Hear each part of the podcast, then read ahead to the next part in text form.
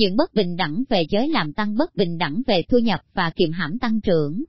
Làm cho xã hội công bằng hơn và giảm thiểu sự bất bình đẳng giới là hai vấn đề đã nhận được rất nhiều sự chú ý của các nhà hoạch định chính sách tại nhiều nước.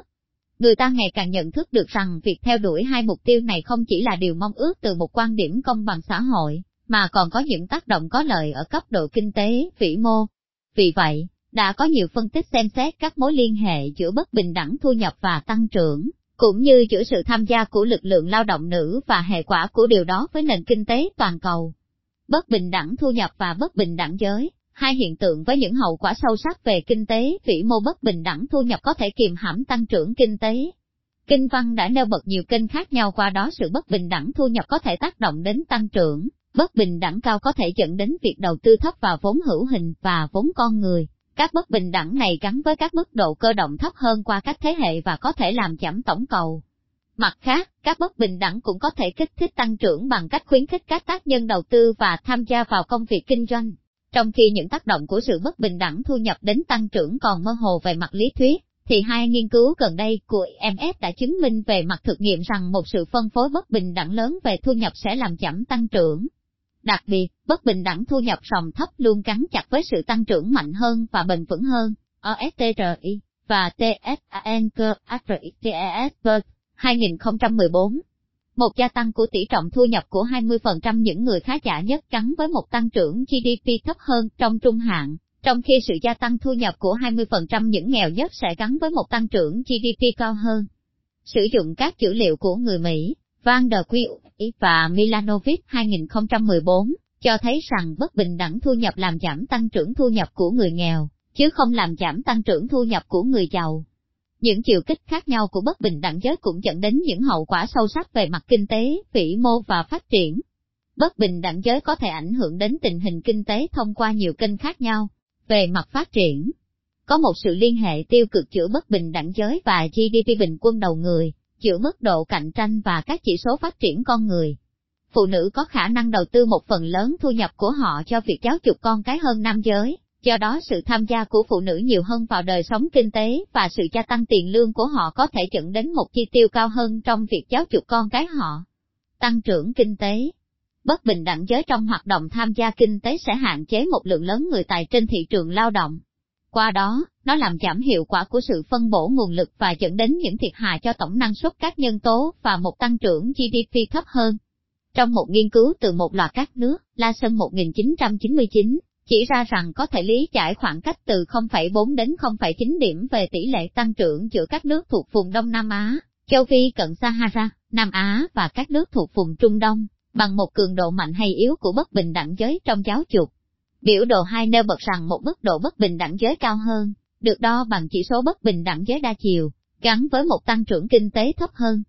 Phát hiện này phù hợp với IMF 2015, tổ chức này cho thấy rằng bất bình đẳng giới có tương quan tiêu cực với tăng trưởng, đặc biệt tại những nước có mức thu nhập thấp, và như vậy xác thực những phát hiện của an ninh, KNCHFP và MIT 2015, được tiến hành trên cơ sở một loạt các nước, ổn định kinh tế vĩ mô. Tại các nước đang đối mặt với một sự suy giảm của dân số hoạt động, việc gia tăng tỷ lệ tham gia hoạt động kinh tế, đặc biệt đối với phụ nữ, có thể trực tiếp tạo ra tăng trưởng bằng cách giảm nhẹ tác động của một suy giảm của lực lượng lao động trên tiềm năng tăng trưởng và đảm bảo sự ổn định của hệ thống chi trả lương hưu. Hai mặt của một đồng xu, bất bình đẳng giới và bất bình đẳng thu nhập gắn với nhau như thế nào? Mặc dù các khái niệm bất bình đẳng giới và bất bình đẳng thu nhập chủ yếu đã được nghiên cứu một cách riêng rẽ, nhưng chúng có thể tác động qua lại thông qua các kênh sau đây, bất bình đẳng về hoàn cảnh kinh tế, bất bình đẳng giới về tiền lương góp phần trực tiếp vào bất bình đẳng thu nhập. Ngoài ra, sự khác biệt lớn về tỷ lệ tham gia lực lượng lao động giữa nam và nữ có nhiều khả năng được thể hiện bằng sự bất bình đẳng về tiền lương giữa nam và nữ, tạo ra hoặc làm trầm trọng thêm bất bình đẳng thu nhập.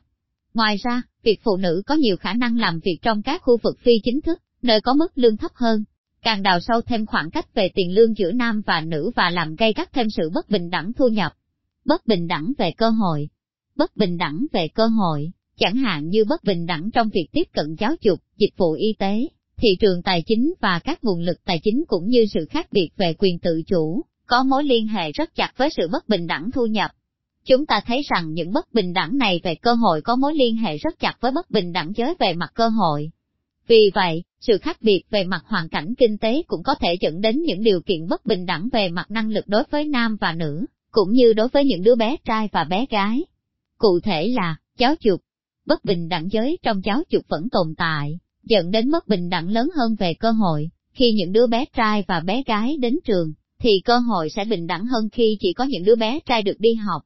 Nếu một bộ phận dân cư không có được cơ hội để tiếp cận với giáo dục, thì mức thu nhập trong tương lai từ quần thể thứ cấp này sẽ thấp hơn so với phần còn lại của dân số, từ đó dẫn đến những bất bình đẳng thu nhập lớn hơn. Sự tiếp cận tài chính và hòa nhập tài chính.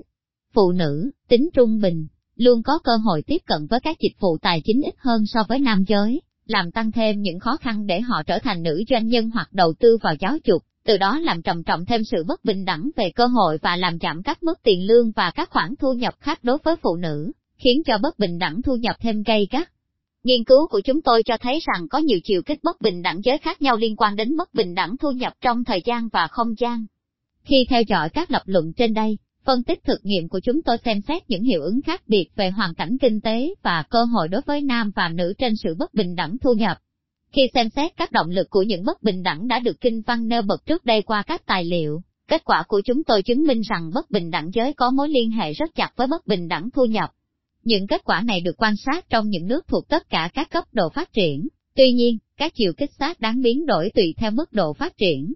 Đối với những nước phát triển, khi bất bình đẳng giới đã hầu như biến mất trong giáo dục và các cơ hội kinh tế diễn ra bình đẳng hơn giữa các giới, Bất bình đẳng thu nhập chủ yếu phát sinh từ những khoảng cách về giới trong tỷ lệ tham gia hoạt động kinh tế. Ở những nước đang phát triển và những nước có mức thu nhập thấp, bất bình đẳng về cơ hội, đặc biệt là khoảng cách về giới trong giáo dục, quyền tự chủ chính trị và y tế, có vẻ là trở ngại chính cho một sự phân phối công bằng hơn về thu nhập.